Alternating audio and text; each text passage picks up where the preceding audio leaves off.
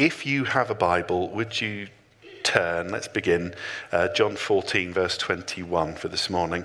Um, we've been doing a series going through the end of the, the last passages of the Gospel of John, and it's called First Love. And the comma there is intentional. First love. God should be our first love, and the first thing for us to do, the first thing to do is love, first love. Um, and in this series, I'm sharing a vision for the church for the year. Um, we usually do that. I usually do that every March, um, but we haven't done that for two years. So, something else we get to do as we're coming out of COVID. So, and I felt the Lord impress on me for this morning to continue with this series, First Love, and that's the word. And I'm bringing what I think is a word this morning, a specific word, as I've prayed, as I've listened to the Lord as best as I can. What He has for us for the year is to continue this first love. Um, and if you have the app, there should be today. Um, I hope the team got it in there. There is a there are fill-in notes. You can click on that, and there's an outline for this morning, and the Bible verses, and all those things are in there. You can make your own notes, um, and I promise you, no one sees those notes if you put them in the app. They don't come to me. They don't go online somewhere. Bev and I aren't like, oh, I can't believe Claire Primers. I can't believe Claire would say that. No, it's completely GDPR, lockdown, all yours to keep forever in the app. All right? So, um, we're going to use, we're going to be look, drawing on a lot of Bible verses this morning. So let's begin with this. And Lord, I pray, I pray again this morning. I pray for your presence and your power, Lord. Thank you for the sense of joy and your love in the prayer meeting. Thank you for the atmosphere, this atmosphere here this morning. And Lord, multiply that in us and with us, Lord. Amen. John 14, verse 21. Whoever has my commands and keeps them is the one who loves me. The one who loves me will be loved by my Father, and I too will love them and show myself to them. I think we often get this passage the wrong way round. We think it's about obedience, but it's not, it's about love. Um, Jesus, we could turn the sentence around. You, Jesus says, I know the people that love me because they obey me. And those people that love me, I'll love them, and my Father will love them. It's a wonderful, wonderful verse. Um, some of you, the Lord is already speaking to you about returning to your first love. He already was before we began this series. Um, some of you have a sense of God wanting to take your heart back as His from all the other things that have gripped it. Anyone been having that experience before we did this series or in it? Anyone? Anyone a movement of love? There you go. I love the way some of you are like, Maybe. I love the way, some of you, when you put your hand up, you also went like this. yeah, slide in the chair.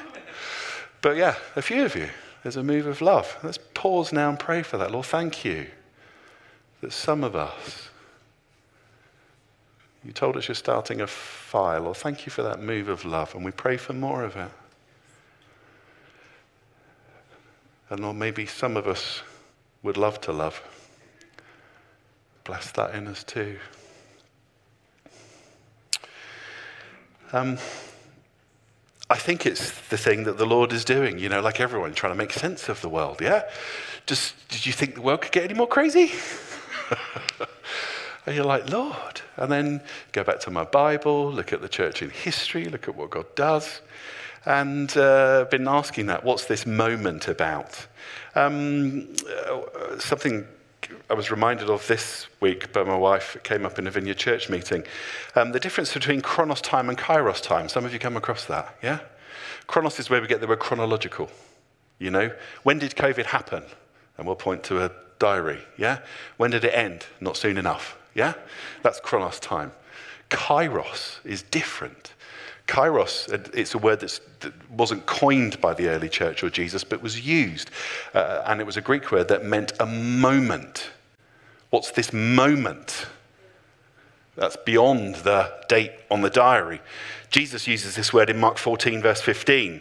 The time has come. The kairos has come. Jesus makes an announcement. It's now. What is God doing in this chronos moment in history with all we face and all we have still to face. It's going to be a bumpy year. And Jesus would say, The time has come. Jesus gives us a way to live in the face of any chronos time. And he tells us that the kairos moment, sometimes we can search for kairos moments and think, God, what are you doing specifically? There must be something to make sense of this. And a lot of the time, Jesus says, I've already given you the answer. It's the same as it was when I first appeared 2,000 years ago. It's the same uh, kairos moment today. The time has come, the kingdom of God is at hand. We don't need lots of discernment about what God's doing because He's already told us.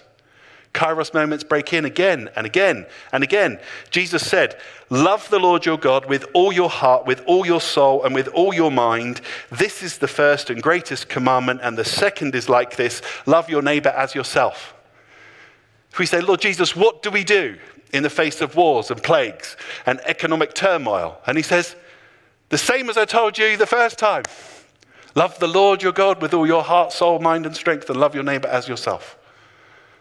The time has come. The time has come. Why?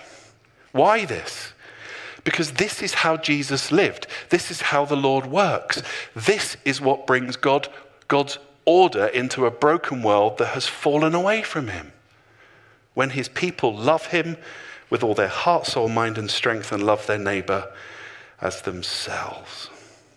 Do you remember the time before COVID? When we're all just lounging around with so much to do. I mean, with just so much time and energy and money. It wasn't, was it? If I had a penny for everyone, every time someone told me they were busy and tired, I could have paid off my mortgage and retired by now. And I'm guilty of that. And yet some of us think, oh, it was a walk in the park, wasn't it, two years ago?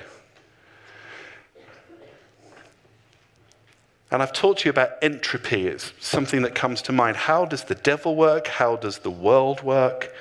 These, these words that scripture tell us, not to demonize them, but tell us that the world and the enemy, disconnected from God, have a way of ordering our lives.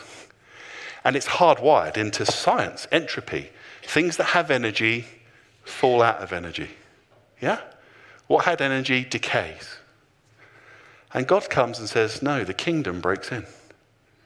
And in the midst of loss and decay, by the way, you could, one of the ways to understand war, it's the expending of vast amounts of energy to destroy life, to be in control. It's the opposite, it's the antithesis of the kingdom. The kingdom is God's opening of heaven over us and saying, Love God with all your heart, love your neighbor as yourself and I will order the universe. And we know this because ultimately, we're going to retell the story as we get to Easter. The world destroyed Jesus with all its energy and fury. And because of his love for the Father, God raised him from the dead. God's in the business of reversing entropy in our lives. He's in the business of raising us from the dead. He's in the business of letting us be utterly spent and poured out for him and converting it into eternal energy and life, resurrection life. I can hear some mms there. So got some mms? Mm? Got some amens in the room? You can do that, by the way. Shake it off. Like, mm hmm. Mm hmm. Yes, Lord. More, Lord. And a diagnostic of the way the world works and entropy works and the enemy works at times like this is to look at the decisions that we make to steward ourselves and just ask this one question, and particularly because this, the force on us is relentless from the world. We are in a moment, Scripture would tell us, where the enemy is sifting us and trying to draw God's people away from Him. And what we start to do is we slice and cut our lives up and think, if I do less of that and less of that and less of that, then I might have, I might finally get more and more energy. And we get less and we get less and we get less. And the diagnostic is this.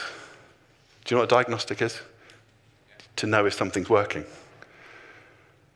Am I closer to God and more full of His love for me? Because you can cancel everything in your life. You can take everything away and not be any closer to the Lord.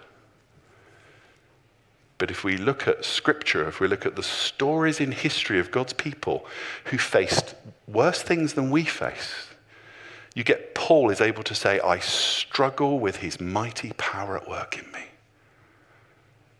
there is a place to find where everything could be taken away, but nothing could be taken away from us. That's the diagnostic. That's the measure of love at work in our lives. Love is the greatest ordering force in the universe, isn't it? We know that. Love, if anyone's experienced love in any way in their lives, we know it takes us from this energy state to this, doesn't it? Has anyone ever had the magic of love in their lives? Love for another human being?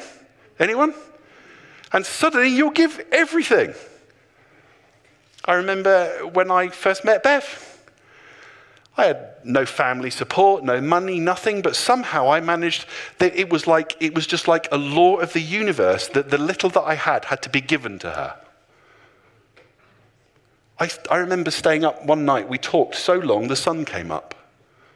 I gave up sleep. I didn't need sleep because we've been married 31 years and not anymore. and now we have mad, passionate sleep in our lives and we wake up and go, let's do that again. anyway, oversharing. So, overshare. Um, love. we know that, don't we? Because there is something hardwired about love into the universe itself. It is the greatest thing we see in movies, it's the greatest thing we experience in our lives. For love, we will give everything when we have nothing. I remember being so broke when we were first married, and we had our little Anna, who's grown up now. She used to be like this, and now she's a full adult, and she got married. Yeah. And I remember thinking, take, go into town thinking, I don't have the money to buy her a pram. That's how broke we were. I don't have anyone in my family that will buy us one. And Lord, and I remember saying, Lord, how do I do this? He said, Love will find a way. I thought, I'll do whatever it takes for love. I remember I couldn't wait to get, even though she never let me sleep, and she's lucky to be alive. I remember being at work and the feeling that would well up inside me of, oh, run to the bus, get on the train, love. Love. We know that. Love is what people give their lives for, will sacrifice their lives for. And why? Because it's part of the fabric of the universe, how God made us. And yet, when it comes to our relationship with God, how much is it typified by that kind of love? And Jesus comes to say, that love. That's what I have with the Father. It's what He has for you, and it's what you can experience. And Jesus has the audacity in the face of Roman occupation and wars and terrorism and a way of life that would just be so horrific if we went back in a time machine, we could not cope with it compared to today. And Jesus says the answer is this love the Lord your God with all your heart, soul, mind, and strength, and love your neighbor as yourselves. Love me, and I will love you. Isn't that shocking? Jesus' plan love. Because we know it's love. Paul in the New Testament talks to the Ephesians, the Philippians, the Galatians. If you don't believe me, go to his letters. And he writes to these churches, and they've got the most awful things happening. And what does he pray that they would know more of? Jesus and God's love for us. It's the answer to everything. And the problem is, we reduce that to a platitude. Oh, yeah, God's love. But I tell you what, if I said, What's the answer at the minute to your life? Love your family more you go, oh, I get that. Love your spouse more. Oh, yeah, more love. Why not with the Lord? Love. John 3:16. You'll remember John 3:16, don't you? Jesus said to Nicodemus, "For God so loved the world that he gave his one and only son that whoever believes in him shall not perish but have eternal life." Um, I think a prayer is going to appear on the screen. It's by Joseph Whelan. This is one of my f- favorite prayers I discovered last year and pray almost every single day. Um, a Jesuit priest. Nothing is more practical than finding God, than falling in love in a quite absolute final way. What you are in love with, what seizes your imagination, will affect everything. It will decide what you get out of bed for in the morning, what you do in the evenings, what you spend your weekends on, what you read, whom you know, what breaks your heart, what amazes you with joy and gratitude. Fall in love, stay in love, and it will decide everything. The only issue is what do we love? Stay in love. Again, hopefully that's in the fill in notes for you.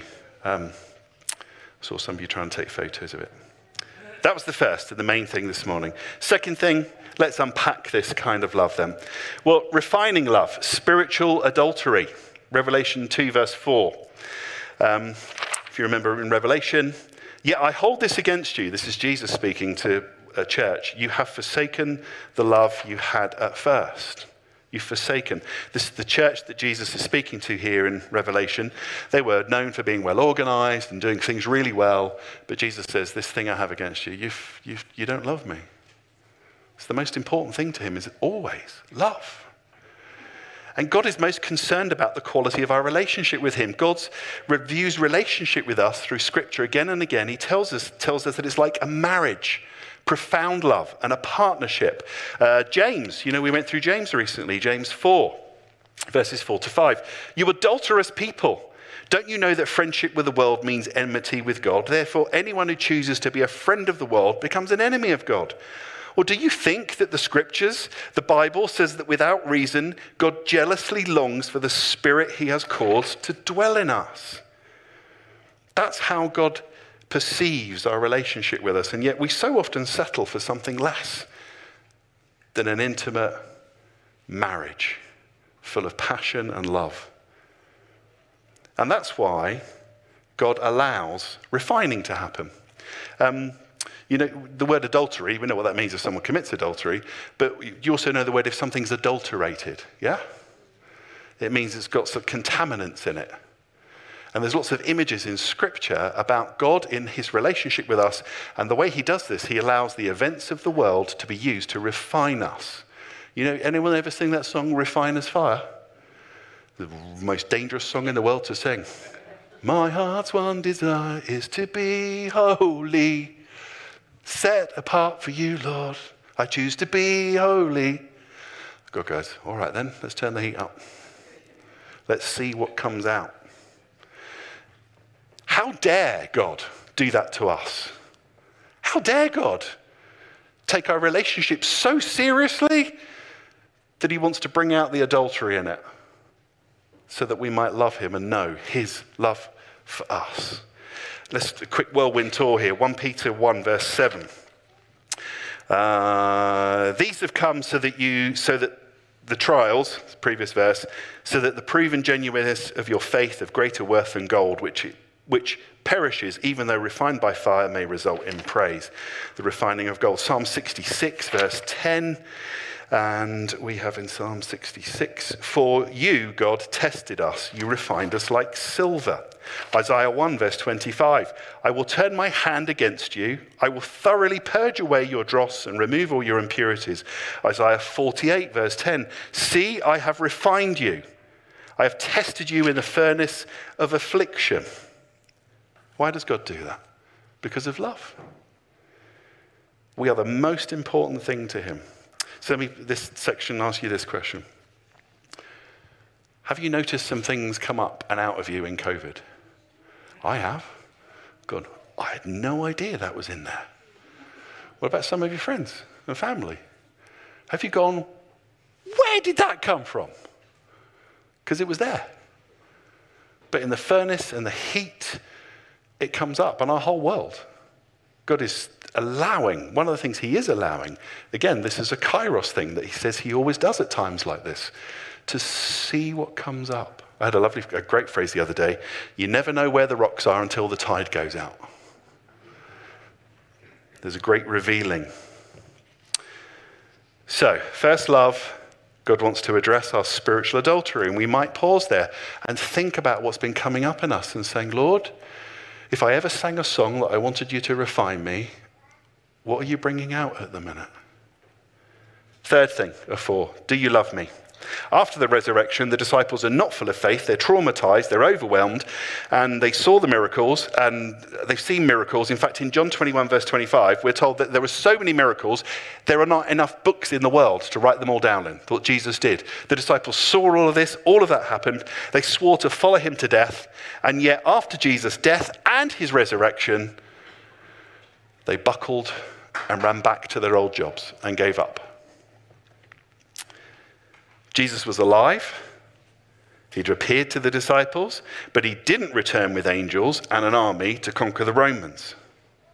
So, if after COVID, and any of your friends, if you are battered and bruised and overwhelmed, and if you are hiding from life, you're in good company because it's what the disciples did. It's what they did. Our God's gracious. He knows. We see in the gospel how gracious Jesus is and what he does next. And we have this wonderful story in John 21 where Jesus visits Peter. Peter has gone back to his old way of life. This is the Peter who dramatically gave up his fishing business with the greatest catch of his life to follow Jesus and said, you, you have the words of eternal life. I will never stop following you. And he's back fishing. And Jesus appears to him. It's one of the saddest images. Can there be anything sadder? And in John 21, as you know, I won't read the whole story. Peter is hurt because Jesus asks him three times, which is to recover his three denials. And Jesus says, Peter, did you get that Google document with my strategic plan? Peter, let's talk about your key performance indicators for this next season. Peter, I've got some really influential people who are really impressed with the resurrection. They're all ready to step in and resource you. Does Jesus do any of those things? No. Jesus goes, I mean, those things are important, by the way, but Jesus goes underneath them and underneath them and underneath them and underneath them to the most important thing in the whole of the universe, the God who made creation itself, and he reaches down to Peter and he makes breakfast for him and he says, Peter, do you love me? Yes, Lord. You know I love you. Peter, do you love me? Yes, Lord. You know I love you. Peter, oh, Lord, stop asking me. It's embarrassing. Everyone's looking at me. Do you love me? Yes. And then he says, Feed my sheep. Do you see the great commandment there? Love the Lord your God with all your heart, soul, mind, and strength, and love others as yourself. So, lastly, love changes everything. Love is the doorway, it's the portal it's for everything that we're facing. 1 John 3, verse 1, another wonderful verse. This is the John from the Gospel of John, wrote two uh, letters that we have in the New Testament. See what great love the Father has lavished on us that we should be called children of God. And that is what we are. The reason the world does not know us is that it did not know Him. Love. I've got a couple of quotes to put up here on the screen for you. Let's get the first one up. I think if we've got it, and that's Anthony de Mello. This is to finish on this. Or I'm going to read it. Not that. Never give in to the demands of Christ. Give in to the demands of your own love for him. Don't worry if it doesn't appear there, listen to me. Never give in to the demands of Christ. Give in to the demands of your love for him. Does that shock you when you hear that? I know the first time I heard it, I was like, no, I'm a good Christian. Never give in to the demands of Jesus. It's not how it works. Jesus is not a t- cosmic tyrant striding around telling us, you must do this. Yes, Lord. Because the next sentence from Anthony de Mello unlocks this. Said, give in to your demands for the love, the love you have for Jesus. It's so profound. Augustine 1700 years ago, St. Augustine, the second father of the early church as he's known. Um, Anthony de Mello, a Jesuit priest, is drawing on Augustine, and Augustine wrote many, many books and many, many things, was a wonderful bishop and a Christian and leader of, of the early church. And he said this Love God and do whatever you want. Do you get it? Love God. Do whatever you want. Because that's how it works. If we love God, what will we do? Jesus said, I know the people that love me because it's really simple. If they love me, they obey me. It's like that in my marriage with my wife.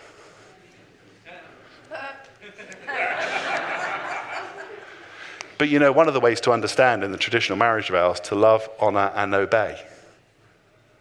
We misunderstand obedience. You see, everyone in the world right now is already obeying what they really love. If it's safety, they will give obedience to it. If it's not taking risks, if it's money, if it's their job, if it's their family, we are already obedient to what we love. Love, love, love, love. The last thing on this is this. Um, the hymn, When I Survey the Wondrous Cross, those who've been around here know that it's one of my favorite hymns. And in that hymn, it says, Let's look at Jesus and everything is and everything that is done. And then when you get to the last verse, it says, In view of who Jesus is, in view of all of that, were the whole realm of nature mine that were an offering far too small, love so amazing, so divine. What's the next word? Demands. See, if I said to you, when I was in my 20s, I've fallen in love with this amazing woman, and it demands every penny that I have and every ounce of my emotions, you go, yeah, we know that. Love changes everything. Amen. And now, thanks, Bev. Glad someone was excited. oh, there was someone else back there. Thank you. Oh, and someone else there. Let's go, yeah. All right. So I'm going to now do this, the but that was two thirds of what I'm sharing this morning. The one third, and we've got um, a video for you to watch and something from our trustees for you. So, our vision for the year, well, I've already set it out for the year. Um, and we try to discern in prayer and pastoral meetings and with leaders and with members the, the texture and the feel of, take all of those things. And I sit there with all of them and go, Lord, what are you saying to us? What are you doing? And you've heard the word this morning, it's love. Our vision statement as a church is to invite people into their first and next encounter with God. If you're wondering about joining this church, or if you're in it and wondering where we're going this year, we are pressing into this kairos moment in history to be utterly overwhelmed by the love of God and share that love for others. That's what we're doing. If you want that, hang around here. I told you a little image for me is I want my kid, grandkids to say to me, Granddad, one day tell me about COVID. There'll be the Chronos things, the toilet rolls, and isolation. But what I want them to be asking about is I want them to have faith. No pressure, but my grandchildren need to be followers of Jesus. But I imagine my wonderfully disciple following of, of Jesus' grandchildren I want to be sharing the Kairos thing and say, oh, and there was such an outpouring of the love of God, and here's what he did. And I took part in it. That's what's at stake in this moment. Love and encounter. We've used the image of fire here, the temperature rising. God, it's easier to catch fire when other people are on fire, by the way. Did you know that? Some of us at the minute the Lord's, we're fire starters. He's getting us going. And others of us are like, we're, we're ready to burn. And others are so soaked. Just keep hanging around here because God's going to build a fire that gets so big. Did you know that when a fire gets big enough, it will cause anything to catch fire? So if you're feeling sodden and wet, keep hanging around because the fire's coming and you will catch fire. How do you build a fire? The Lord lights it, but we're fuel. We have fine straw and kindling and logs. And in our adults and kids and youth, here is what we're going to build a fire this year prayer, worship, prophecy. In the community, our light, lighthouse, small groups, God's word. And the Lord is building that, and we're going to put those things together. And we need some fuel for the fire. And this time of year, we focus on two specific things as fuel for the fire. And the first one is this serving here on a Sunday. And to build the fire here and all the things that help all that stuff happen. By the way, there is nothing exciting about being on a rota. Don't sign up to be on a rota. Don't give in to the demands to be on a rota. Don't do it. But if Jesus says, I want to build a fire in this church, then get on a team. That's it. And another thing to build the fire here is our giving. Our giving is fuel for the fire. It allows us to invest in what God is doing. I tell you what, some, uh, in all the challenges we had financially last year, a member of our church gave, some people gave significantly, individually, and wonderfully. And in particular, one of them allowed us to invest in our youth pastor. And all the things in getting you here and what she did. We had fuel to bring this amazing woman to our church. And now her awesome husband. Marco. no pressure, Marco. The Lord has brought you here for this time. I said that to you in person. There's something with you and Hannah together.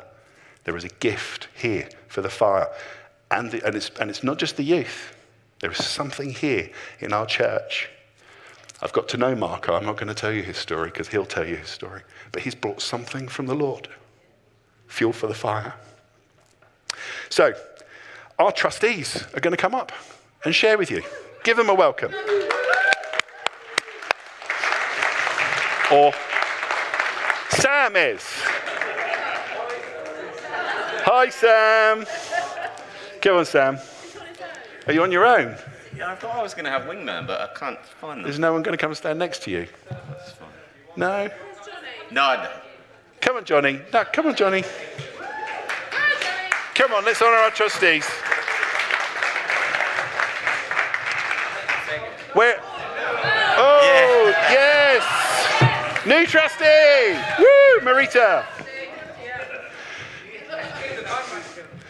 Marita is our latest trustee. If it wasn't for these guys, these last two years, when COVID happened, meeting every week, that things they have had to process emotionally, financially, to keep us moving forward as a church. We love you. And now they're going to share. Thanks, Joyce. Um, hello, uh, my name's Sam. So I, I, am one of the trustees, and this is our brilliant trustee group. We also have Aradi, who'll be who'll be watching online, who's absolutely amazing as well. Um, we're just giving a bit of an update. But so first and foremost, what is a trustee? So I think because we're a church, sometimes you kind of forget that we're actually a, a registered charity. We have employees, we have um, kind of operations. We, we, we, run to a certain extent like you would have to run a kind of a business. And so we have directors who have to make some important decisions. And we often refer to those in churches and charities as trustees. We are entrusted with making some kind of big decisions and, and ultimately making sure that the, the church can carry on to, to meet our vision. And, and that is largely what we do with different skill sets. Um, we've got kind of accountants, we've got teachers, we've got HR staffs, but that ultimately is kind of what we're there to do. Um, how does that sit alongside Jason and Bev as the, the trust as the uh, the senior pastors of the church? Well, the way that I kind of see it is we are entrusted to make sure that we are in the best possible um, situation to deliver our vision to do that, we have to continue to actually be able to operate. So we need to make sure that we can pay the bills, that we can actually make sure our staff get paid, that we have safeguards in place, that we, we, we, we need to do everything we need to do. But ultimately, Jason and Bev, as the senior pastors and the other staff, are responsible for delivering that vision. And I think that's a really important thing with regards to how the trustees work alongside Jason and Bev and kind of other kind of members of the church. Um, so that's a significant kind of part of what we do. Um, and actually, there's not that many. there's not that many criteria to actually becoming a trustee. Um, but, but two of the things you absolutely have to do is you have to serve and you have to give. And, and Jason's just been speaking about that. Um, and the reason for that is we think that that is a requirement to be committed members of, of what we're doing here in order to make to, to, see that vision come true. And so we can't stand here and make those decisions if ultimately we aren't bought into doing those things ourselves. And, and I think that that is absolutely vital um, for Sutton Vineyard Church and, and, and just continuing in kind of what we do. So, so one of the things that I was thinking about when we were kind of asked to give this update. is kind of, well, why do I give? Why, why, why do I serve? And, and to be honest, Jason said it better than I could ever have said it this morning. But I, I'm absolutely bought into to the vision and wanting to see this come to fruition in, in, in Sutton Vineyard Church. I was, I was baptized, I said this last time I was, I was up at um, this spot, but I was baptized here. And I get to see in a few weeks' time other people get baptized and give their lives to Jesus. And that's, that's what is happening in this church. And I always find the question of why do you give quite an interesting one because it's actually it's the only time you really get asked why you, you put money into something. So I've had the conversation with people fr- from work before when they kind of find out that I, I kind of give to a church. Um, and they're kind of like, why? why? And I'm kind of like, well, I've never been asked that with anything else. So for my sins, I'm, I, I, I love sport and I put a certain amount of investment into that um, as, a, as a season ticket and I go to, to, to various things. And no one ever asks me because they know I absolutely love sport. So, of course, I invest my time and my money in, into it. And it's exactly the same with being a, a member of, of, of, of, Sutton Vineyard and, and, and, and any church that it is worth my money and it is worth my time because it's something that I absolutely love and I'm bought into. So, one of the things that we were given an update on, I won't go into real details because one, we don't have time. and two, if I just threw numbers at you, then, then no one's going to take, take, take any of them away. But we are very open um, with regards to it. If anyone wants to know kind of more about the situation that, that we as a church are in, then any number of the trustees would be absolutely happy to have conversations with you, um, and I certainly would. But, but Jason just said there are a number of church that, churches that have struggled and are struggling coming out of, of COVID. Uh, whether or not that be committed members, people being able to get people together to actually serve, finances. Um, and we are really blessed in, in the fact that we are in a very good financial situation with the money that we have in the bank. Um, and actually, the, the impact that we were expecting from COVID was, was nowhere near as, as, as, as bad as some of the projections kind of had suggested. Um, but we are looking to, to grow out of that. Um, we've just run through our, our recent budget, and to be 100% open to everyone, we have planned for a deficit going into this year. And what that effectively means is we are gonna, we are planning to, at the moment, to have less coming in than we are than we're spending out. And we've signed that off as a group because we think that it's prudent to do so, and, and actually, it's it's it's what we need to do in order to to, to um, get through the next six months and uh, 12 months. And the reason why we're doing that is because we really do feel like we are in a position of growth going, going forward from now. Um, and actually, we have made the investments largely in our staff to, to be able to see that vision come. And, and actually, I think we've got one slide that uh, we did say that we, we would present today, and it just shows you where our money goes. So, uh, as a, if it, no slide? You know You know I know no slide. Oh, here you go. And, and this is just numbers, but I think this just shows you where we're putting our value at the moment in what we needed to do. We, we have um, just commissioned a new youth pastor and a new associate pastor. Like, in order to do the things that we do, we need a number of staff to be able to, to bring it through, um, to fruition. The amount of operations that you're involved in running a church of this size is significant, and we need people who are brilliant at their job and, and passionate to do it to be able to bring that to fruition.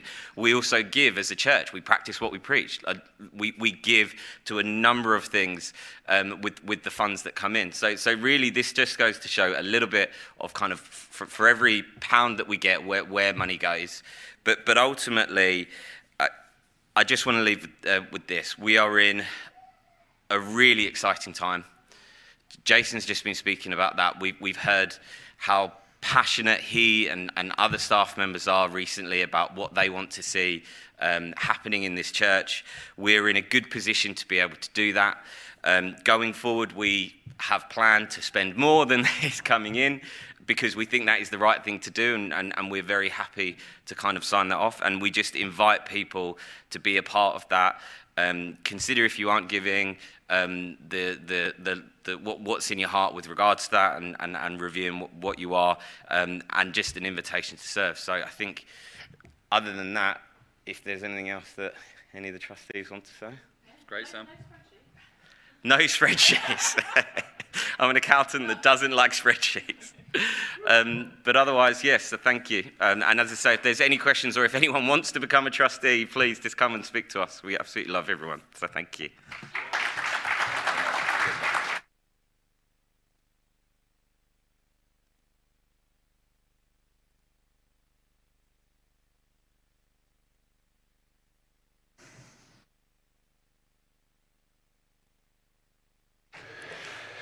So we hope as you get to meet our trustees, they're the people who uh, look after your giving so wonderfully and allocate it and take care of it. Um, and um, now we have, lastly, a little video about serving, don't we? Have we got that ready? Roll the VT. Is really part of belonging. When you actually belong to something, um, it's nice to participate rather than just be a spectator. There's a number of reasons really why I serve, but ultimately I think for me it's about giving back and giving glory to God. It just helps me to feel part of the body of Christ, a part of the church family. God says that we should love our neighbour. It's in the Bible, it's an expectation, it's a way of showing our love for Him. I just want to be part of the church community. I feel it's part of my Christian duty to actually serve on a team and actually be part of what is going on here. Church doesn't just happen magically. We can't just walk through the door and it's all just magically there people like the teams have to be putting in that hard work first thing in the morning. There are so many different ways to serve. I love being on the teas and coffees mostly because I get to chat to lots of people. I've, I've learned loads about the Bible through um, teaching the kids because it's in a really simple and easy to understand and digest way. So I serve on the setup team and I serve on the youth team and my favourite thing is the people that I get to know better from serving in that team and the variety from being on two teams. I love welcoming people into church. I go home thinking, hopefully, I've made somebody else's life happier today. I serve because um, I really enjoy spending time with kids. I really like their imagination and the crazy ideas they come with. I enjoy the ability to meet different people. It's just wonderful to be uh, welcoming people, getting to know people, uh, learning a few names. For me, it's about connecting with people that also love God. Uh, and it's a lot of fun and a, a place to learn new things. I know that we've put in the hard work and the effort to make something come alive. Serving on a team helps my faith because I just feel like I'm doing what God wants me to do. The friendships I've made whilst serving on kids and welcome have been amazing. Um, and you just really feel part of the fabric of your church. For me, it's deepened my relationship with God personally, um, but also in terms of meeting new people who also love God in church. It's giving me that space to meet them and to connect with them as well. It really helps me build fruitful relationships and friendships at church. And spending some time contributing and serving really helps you to feel that sense of belonging. There are no redundant parts of my body. They've all got a job to do and uh, they're all busily doing it together. So you're part of that picture too. What I would say to someone who isn't yet serving is do it. There's always a need for people. Join us. You won't regret it. There's a team that's right for you and you'll have a really, really great time. Come and give it a try because it's amazing and you probably will love it. Do it. Actually sign up and have a go at it. We need you and if you're not on a team, you should be. Ask the Lord where He wants you to be and go for it. There's plenty of opportunity. Just step up. Time to serve.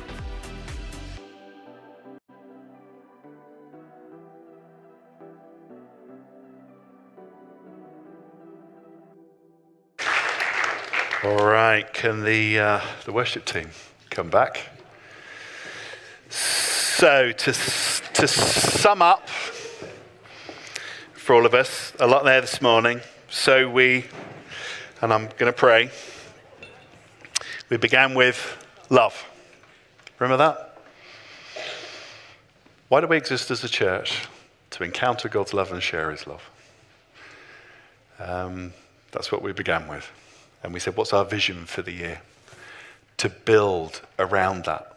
Let the Holy Spirit breathe on us and make a fire that would help us catch fire and those around us catch fire. And that's a, real, a focus on prophecy and worship and Sundays and kids and youth and, and all those things. Um, and that's what we're doing. I get to talk to lots of pastors because we share stories like you probably do with people that you work with. Um, with the church the other week, they have no small groups anymore.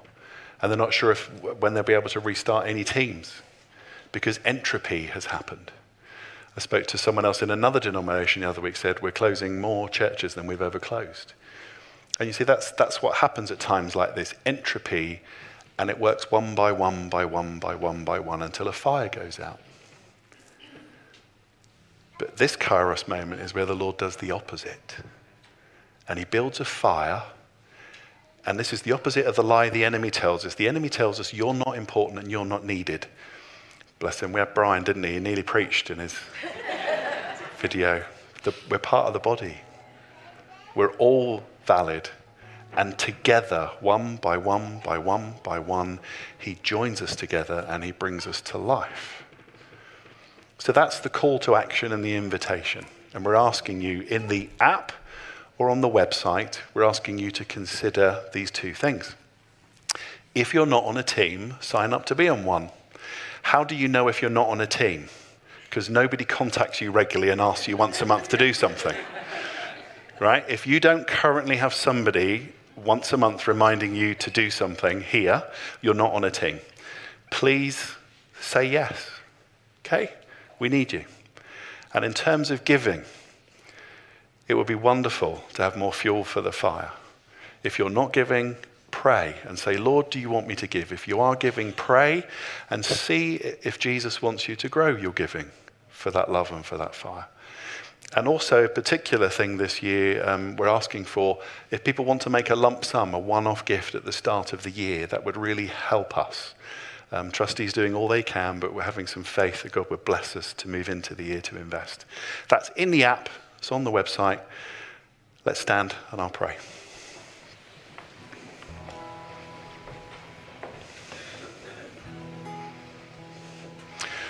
Lord, thank you that we are part of your greatest endeavor in the world. That your son Jesus, after he had risen, and we looked at this a few weeks ago, he said, I need to go, it's better for you. I need to go to the Father so that the Spirit can be poured out and you can do with the Father what I have done. And Lord, thank you that your people have done that for 2,000 years. Lord, thank you that at other moments in history, that Christians turned to you and experienced your love and reached and prayed for future generations. Thank you that we are the answer to the prayers of previous generations who prayed for the future and Christians in the future. Thank you, Lord, that we are the inheritance of those who served and gave. And Lord, may we participate in your Kairos moment in history. So as we sing these songs, Holy Spirit, move amongst us, touch our hearts, bring hope to us, deliver us, speak to us, and let songs of praise rise from our lips. Amen.